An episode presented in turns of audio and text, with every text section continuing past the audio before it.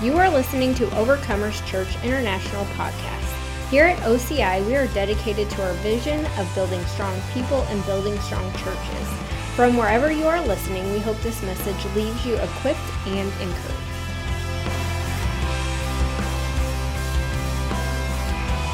I have a few moments that I, I want to talk to you um, about the next core values. So, we've been talking about core values. I started last week, uh, and the fact that we have, and I've, I've never, I decided I, I wanted to do this in Bonne Terre, and then I thought, I'm just going to do this both places and really just lay out core values and lay out, you know, what they, uh, you know what they mean and the purpose of them so that we can all be on this thing together and it's going to be awesome. Amen? So last week i talked about just core values in general and what they mean and the purpose of them. And in specific i, I talked about unity.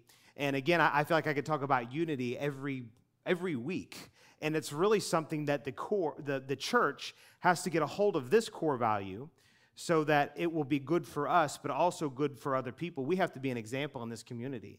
And when you see people up in arms, if you have the, the value in you of like, we're, we're looking to be unified with people, not fight with people, if you have that value in you, you can actually become part of the solution instead of part of the problem. And I do my best on Facebook. I don't know if I say I do my best, that was a lie.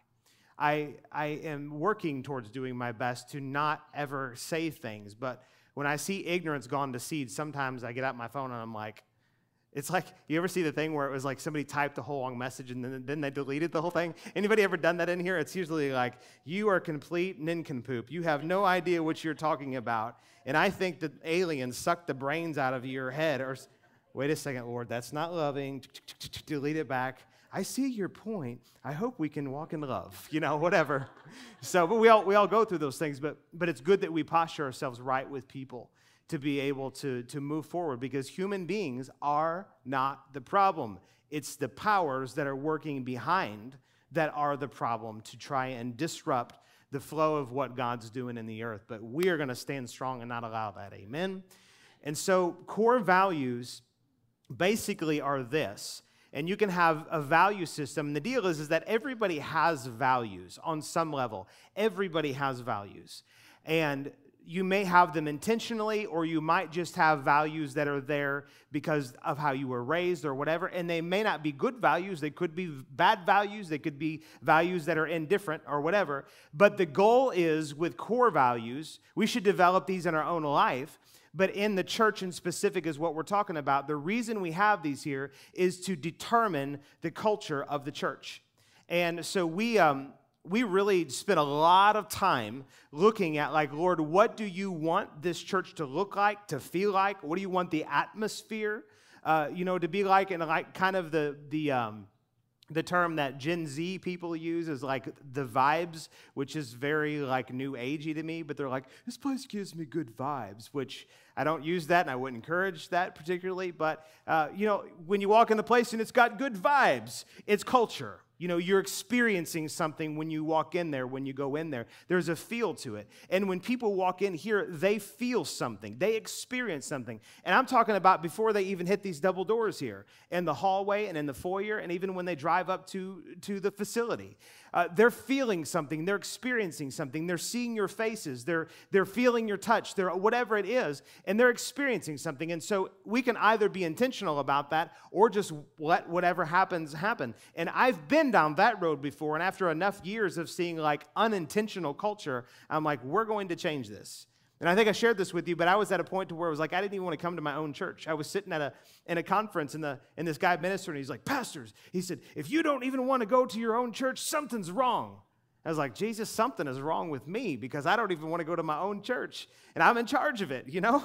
And so, but it's about being very intentional. And people can relate to that even in their own homes. If your home has been in turmoil or you've lived in a tumultuous home or an environment or a work environment, it's because somebody hasn't actually gone in and taken control of that thing and been very intentional about what's happening in that environment, probably just because they don't understand some, some things. So, this is why we have developed core values. So, what we talked about last week was unity. This week, and actually, I'm going to mention um, all of these real quick. I'll mention them every week unity, hospitality, excellence, faith, love, and honor. And honor is what we're going to talk about this week. And we could go on and on um, about honor, but I'm just going to give you some real basic things here that are good for us to know concerning honor and developing a culture of honor.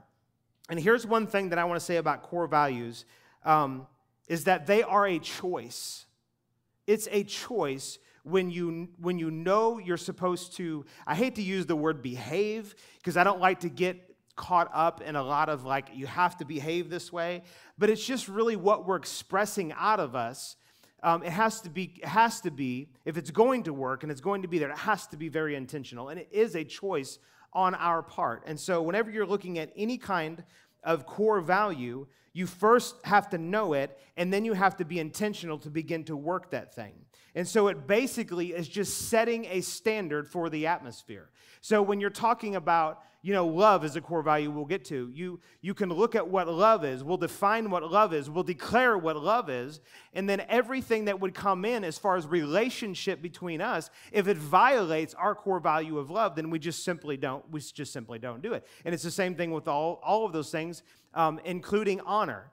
And honor, I think, is one of the things that is probably the most difficult to talk about out of all of the core values because uh, you can give a definition, but that doesn't mean it's necessarily expressed correctly. But I am really pleased to just say that you guys express honor very, very well to each other, even if you've not intentionally thought, I'm to be very honoring. And here's what honor basically is. Now, I could give you the definition of honor, and you'd be like, okay, well, I don't know if that really helps me. I could give you the Greek definition of honor, and you'd be like, okay, I get that, but I don't know if that really helps me. This is basically what honor is honor is treating people the same that we treat Jesus. It's treating people the same way that we treat Jesus or that we would treat Jesus if he was here. You know, I, you could imagine that if Jesus physically walked through those doors, what would your thinking be like? What would your posture be like? How would you look at him? What would you think towards him? What would you want to say about him? What would you want to do with him in terms of other people that you are around? There's a lot of questions we could ask about that, but basically, the whole idea of honor comes from the Lord because the Lord is a person of honor. And when you're honoring something, it means this that you're finding the value in them and you're bringing that value to the surface. Now, if Jesus was here, we wouldn't even have to look for value. It would just be there in our, we were like, there's Jesus, there's all the value in the world. But the reality is, is that people, so he would be easy to honor, right? But when it comes to people, oftentimes we have to dig past the dirt to look for the gold. But if we're going to really truly honor people, we have to make it a conscious choice, a decision that we're going to look for the value that's in them, which means that we're looking at them through the eyes of the Lord instead of looking at them through our natural eyes. And that's easier said than done, but it is doable. And honestly, it's a constant it's a constant battle. It's, it's a constant something that I, I even in my own life that I have to work towards because you all are really dirty. No, I'm just kidding. So, but it's but it's just it's just human beings. Human beings, we've all got our stuff. We all have our issues, and so we have to make the decision to be like, okay, I see what they're saying, I, I hear what they're saying, I, I, I see their actions, uh, and those particular things aren't good. But what what is good? God, show me what is good on the inside of them that you see concerning them. And this just goes back to what Paul said in 2 Corinthians chapter 5 and verse 16, he says, he says, Now we therefore no longer regard anyone according to the flesh. You know what that means? That means that you look at people according to how God has made them and what God says about them. And that is coming to a place of honor where you're simply looking at people and saying, I choose to look at you, act towards you, think towards you, speak towards you what God says, and not just all the things that I'm seeing on the outside. And what happens is that when people do that, then it starts to change the person that honor is being brought towards. Because if truth be told, anyone that's got any kind of relationship with the Lord, I don't say any kind, but if you have a positive relationship with the Lord, you have found the Lord honoring you. You've heard his voice honoring you. and it's brought you up instead of pushing you down. It's actually brought you up higher and caused you to shake off things that were once a problem in your life because the, you realize that God saw something in you even if you didn't see it in you. And that's one of the greatest privileges that we have as believers, as brothers and sisters in Christ, is for us to be able to look at other people that may not be as far along in the Lord as we are and be able to find the gold that God says, be able to find the gold, the goodness that God has placed in them, and bring it to the surface. And that basically is what a prophetic culture is all about. That's one of the reasons that we, uh, several years ago, kind of accidentally, I say accidentally, God started giving us dreams and doing these things, and we're like, actually, there's a lot of benefit to, to prophecy and to prophesying to people. And so we have a, a culture, a prophetic culture here on purpose. And it's different than maybe what a lot of people are used to because most of the time when people think about prophecy, like when Ron was sharing that word earlier, which is tremendous word, by the way, and I was thinking, actually, that could have been just for me, even though you said it was for all of us. We all should be like that per- when it comes to words from the Lord, anyways. Like, God, that is, that is for me. Most people, when they think about prophecy, they think about words like that, and that is part of a prophetic culture. But you know, I, this is what I personally believe that that's probably less than 5% of prophecy that takes place in a church. Probably less than 5 of it 5% of it should be that. And I'm just throwing out a, just a, a general number. The majority of prophecy that operates in a prophetic culture isn't about standing up and I've got a word and then declaring it. There is a place for that. Obviously, this morning we did that. But it's when you're in relationship with people that you can look at them and begin to see past their stuff, see past their issues, and be, begin to see and to say what God says about them. And when you do that, you're pulling to the surface all of the good stuff, and just almost by a process of, of elimination, the bad stuff just begins to fall off. That's what it looks like to honor people. And so I want to read a couple of, of verses here. Let's go to Ephesians chapter 5 and verse 21, Ephesians 5 and 21. And this is a very uh, simple verse, but it's really good. Um, and actually, let's start in verse 19. So we're going to go Ephesians 5 19 through 21.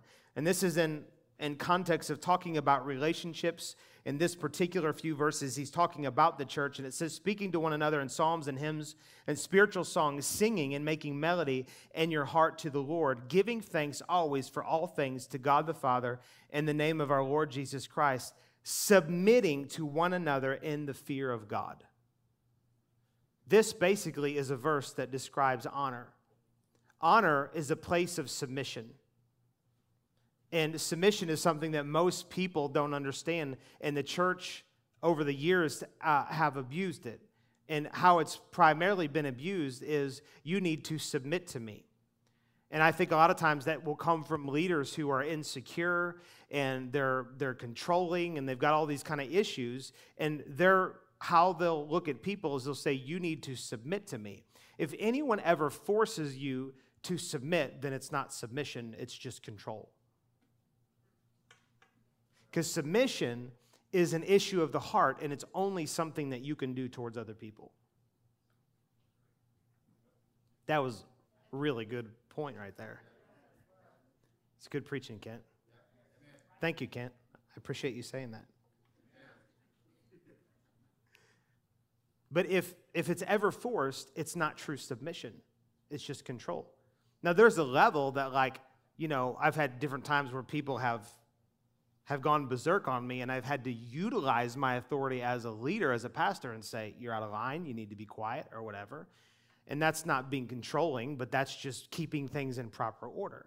But when it comes to our relationship with one another, submission and honor are basically the same thing. It's saying that what you have is valuable, and I'm willing to place myself, in a sense, underneath of you to lift you up, to serve you, to bless you, to encourage you, to strengthen you, because I see God on you and in you, and I want to bring that to the surface. And I'm more interested, and as, as a matter of fact, I'm more interested in holding you up than I am holding myself up. Amen. This is why when you go on and read, it's in this passage, it says, Wives submit to your own husbands as to the Lord. It doesn't say, husbands, take authority over your wives and make her submit.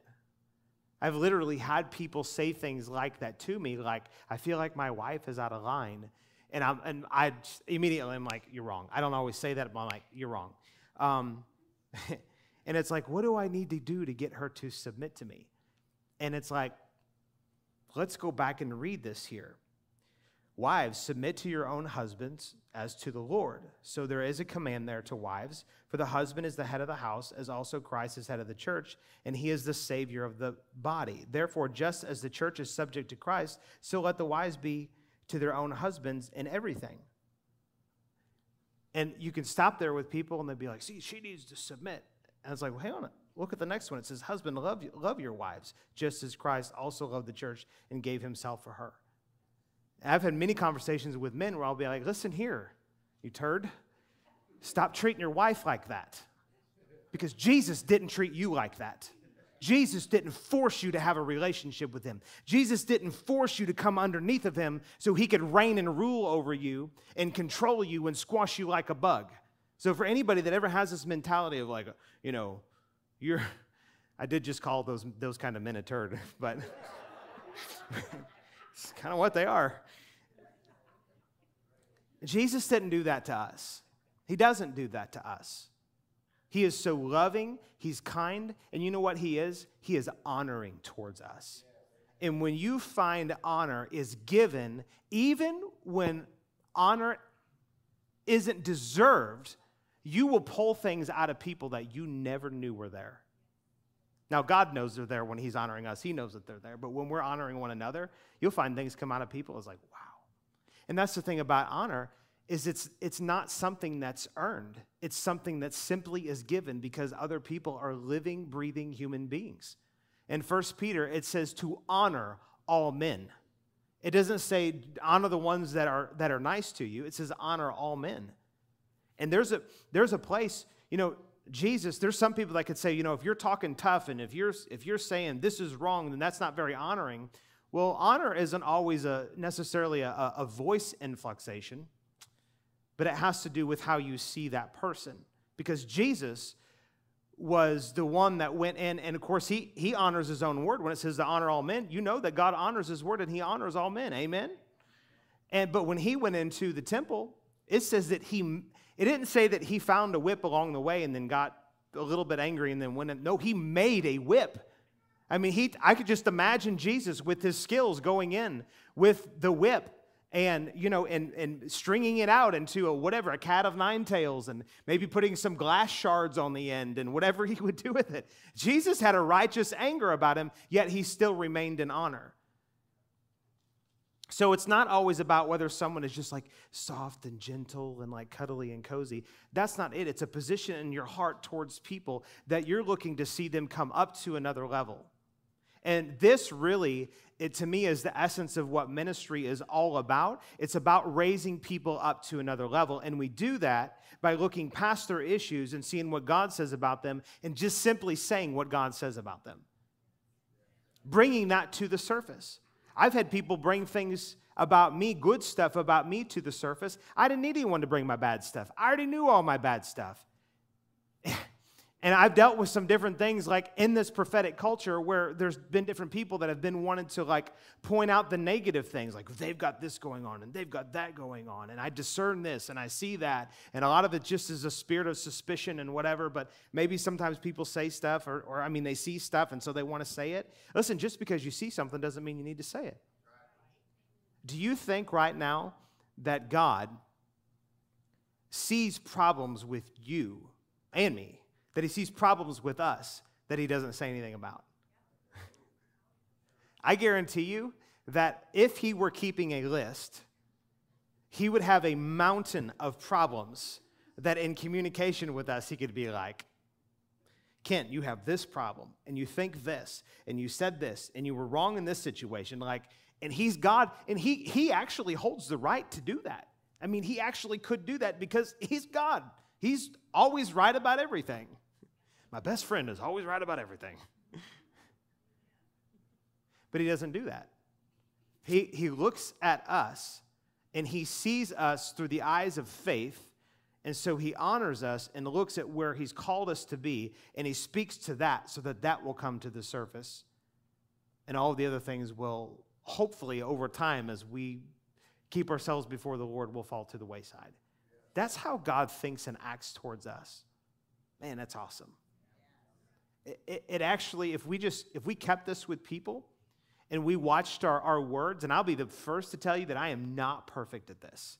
As a matter of fact, I would say if, okay, exposure time for my family line, something that's been in my family, like Katie and I's family, and she would tell you this, and she maybe has said this to some of you, is like we have, we've had a critical spirit that has been in our probably just some things we saw growing up, and you could say in our bloodline, however you want to see all that stuff. We've had to identify that and, and knock it off. And there's still times when that will want to creep up and have a critical spirit because of knuckleheads doing knuckleheaded things. But how many of y'all know that God loves knuckleheads? He created them. He cares for them. And I'm not trying to be, that's, that's my way of, sometimes I look at people and I'll think, you got to be. I don't. Hmm.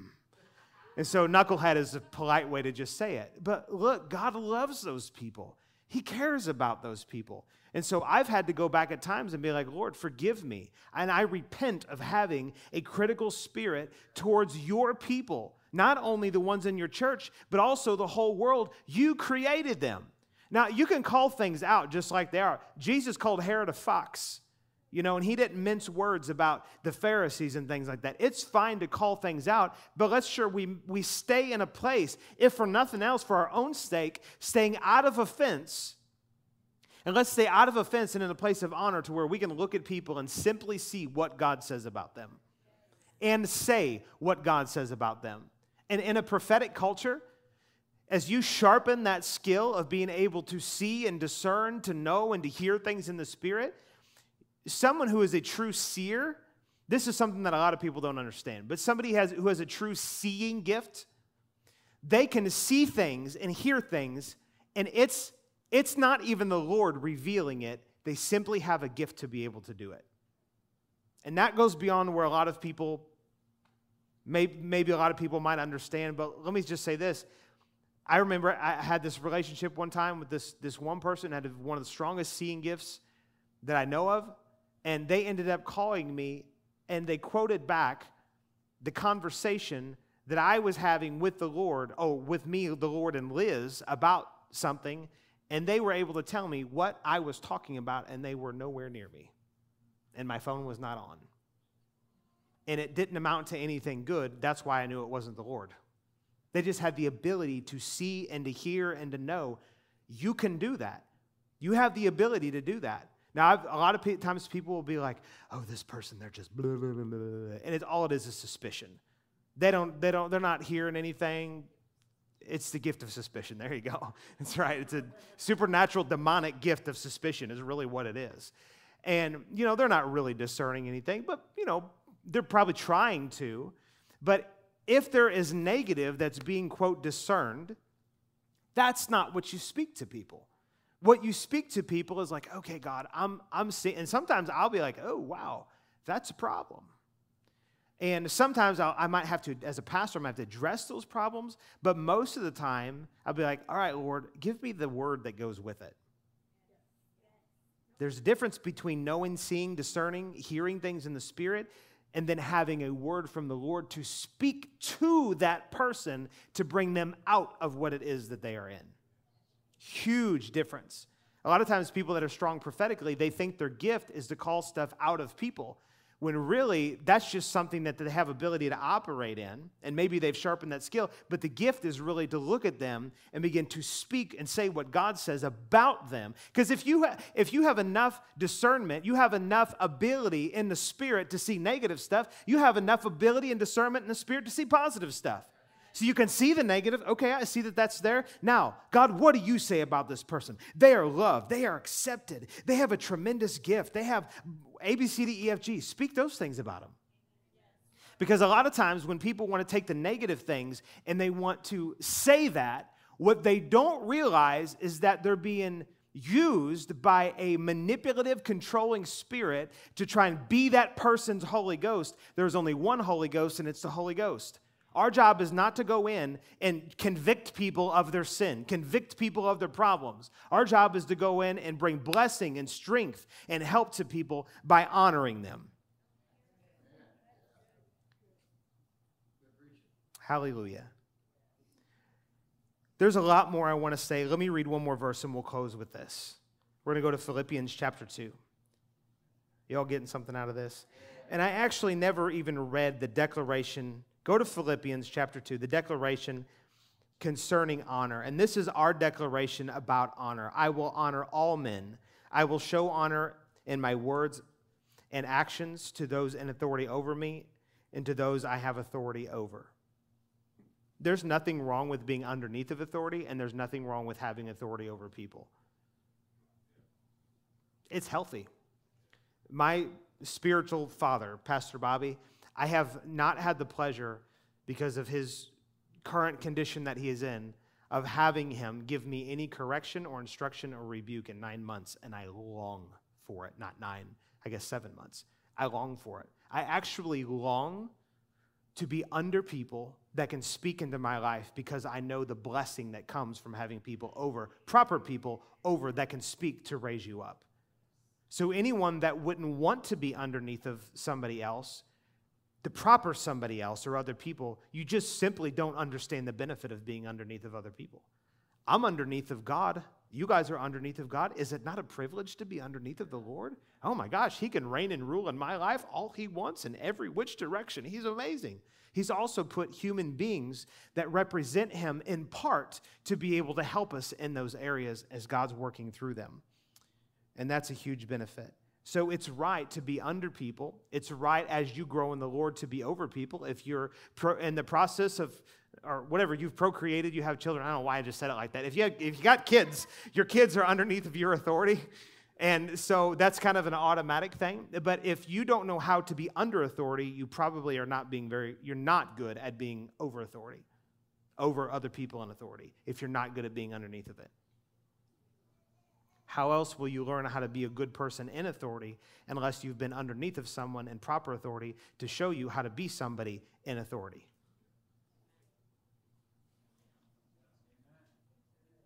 That's why if you're in a church that has a, a rotten, controlling pastor, you should be out of that church.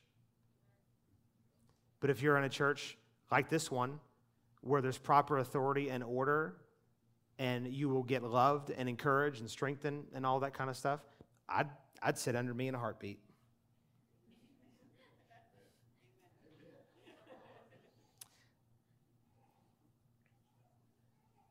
I want to address one quick thing. I've, I've gone over what I wanted to, but um, we worshiped long, and so the Holy Spirit stole some of my time, so I'm just stealing it back. Um, so I want to address one thing, and then I want to read this verse, and then we'll close. This is something that comes up periodically and I'm just going to give you I'm going to give you my thoughts about it. Um, some cultures there there are in fact let me give you an example of two diametrically opposed ideas. And geographically i'm in the middle so maybe i'm also in the middle. Take bethel for example. They don't call bill johnson pastor bill or apostle bill. He really is an apostle is really his true calling I mean, you might find some people that do that, but they, he does not demand that. They don't, they don't call him that. Take the other end of the country and you go to Pastor Rodney. I just called him Pastor Rodney because he demands that people call you. You either call him Dr. Rodney or you call him Pastor Rodney. And there is, there is no blurring that line there. And so I, I look at these things, and we've had these conversations a lot. Most people here call me Pastor Kent. Some people do not call me Pastor Kent here is what I just want to throw this out. Here is, here is what I feel because it can, it can be an issue of honor, but again, honor is an issue in the heart. And sometimes people don't want to say pastor because they don't. Sometimes it's because that's how they weren't raised, and so it sounds funny to them. Other people were raised completely opposite, and they would never call me anything but pastor. But for some people, they don't want to place themselves underneath, and so they will not use the word pastor because they feel like it opens them up to being underneath of somebody and they don't want that. Those are the ones usually when they, when they call me Kent, I think, you really should call me pastor. Because when you say something, you begin to identify with it. For example, when our kids grow up in our homes and we grew up in our parents' homes, especially for those of you that I'll say 50, 60, and older, I'm guessing you never would have just called your parents by their first name. It was mother or father, mom, dad. That was the appropriate way. Now, why? Was it because they were lording themselves over you and they were just, I'm your dad? No, it was, it was actually very relational. So, real, true, proper authority is relational. It's not commanded, it comes through relationship. But if you were, if I were to have called my parents Mark or Carolyn, which are their, their real names, it would have been wrong for me because I would not have truly seen them or placed myself underneath of them as God had designed. And it actually would have short circuited what I could have received from them as being underneath of them in their home. So then, when, but I know it's different when you have people in the church that are grown adults Sometimes people have a hard time coming underneath of the leadership. And, and, I, and I understand that. I get that. And this is why I'm just trying to answer a question that people have. Should you be called pastor? Should I call you pastor? You can call me whatever you're comfortable with. But when you see, when you say, you will begin to see yourself in that position. And if you want to draw from my anointing, I'd rec- I would recommend calling me pastor. If you don't want to draw from my anointing, then you don't have to but you are going to see yourself the way that you say. We say, and then we see, and then we receive. So I may be somewhere in the middle between Bill Johnson and Rodney Howard Browne. I will never demand people. I actually do have one person. Well, never mind. The cat out of the bag. Sometimes there are people that I will address and say, You need to call me pastor because they have got, I see the potential in them to grow, but they've got something in their heart towards me, and they need to be connected to me because I am not your buddy and I'm not your friend. Now, I am, we played golf the other day, and we was a very friend thing to do. You went into the porta potty, and I lifted it up when you were in there, and you wiggled it around. And then when I went into the porta potty, I just about fell out that was a very friend thing to do. It was, it was actually it was very fun. So we weren't going to win the golf tournaments. It was like, whatever, let's just have some fun. So it was good. It was, so I'm not saying I'm not a friend, but when it comes to my position, the Lord spoke to me one time. He said, This is how He said it. He said, You are not their bro, you're their pop. I would never use that language, bro and pop, but the Lord said it to me just like that, so I would never forget it. It is not my job to be your brother. People will say brother, and that's fine, it's whatever. But actually, my job is to be the father of this house. I think about 13% of you got that, so thank you. I don't I actually don't I don't care if people call me pastor or not in terms of my own I don't have any identity wrapped up in that. But when Pastor Bobby, let me say this one last thing and then we'll read the verse and then we'll be done. When Pastor Bobby, I first got to know him, and he is in a, in a he's extremely loving man, the most loving person I've ever met in my life. But you do not call him anything except for Pastor Bobby. That's the culture that they have in their church. And I asked him about that one time. I said, Why are you guys so demanding about that? And he explained basically just what I explained to you. And he said, If people don't say it, then they won't see that person as that in their life. And I said, Well, I, I want you to be my pastor, and I don't call him anything but Pastor Bobby because that's who he is to me. Just like my dad is my dad, just like my mom is my mom. Does this set well with everybody? Don't walk out of here and go, He's demanding we call him pastor. I just got done saying, I'm not commanding that, or demanding that you call me pastor. It's no, it's no problem, but it's good for you. It's good for you because it will start, you'll start to see me different Instead of just seeing me as Kent, you'll see me as someone who's called and anointed to lead and to speak into your life. And if you don't believe I'm called and anointed to speak into your life, then what in the world are you doing here? Those aren't good words to grow your church in numbers, but it's the truth. Why would you ever sit underneath of somebody that you don't feel called to sit underneath of? But if you do feel called to sit underneath of them, place him in the place of honor as being over you in the Lord and draw everything that you possibly can from them.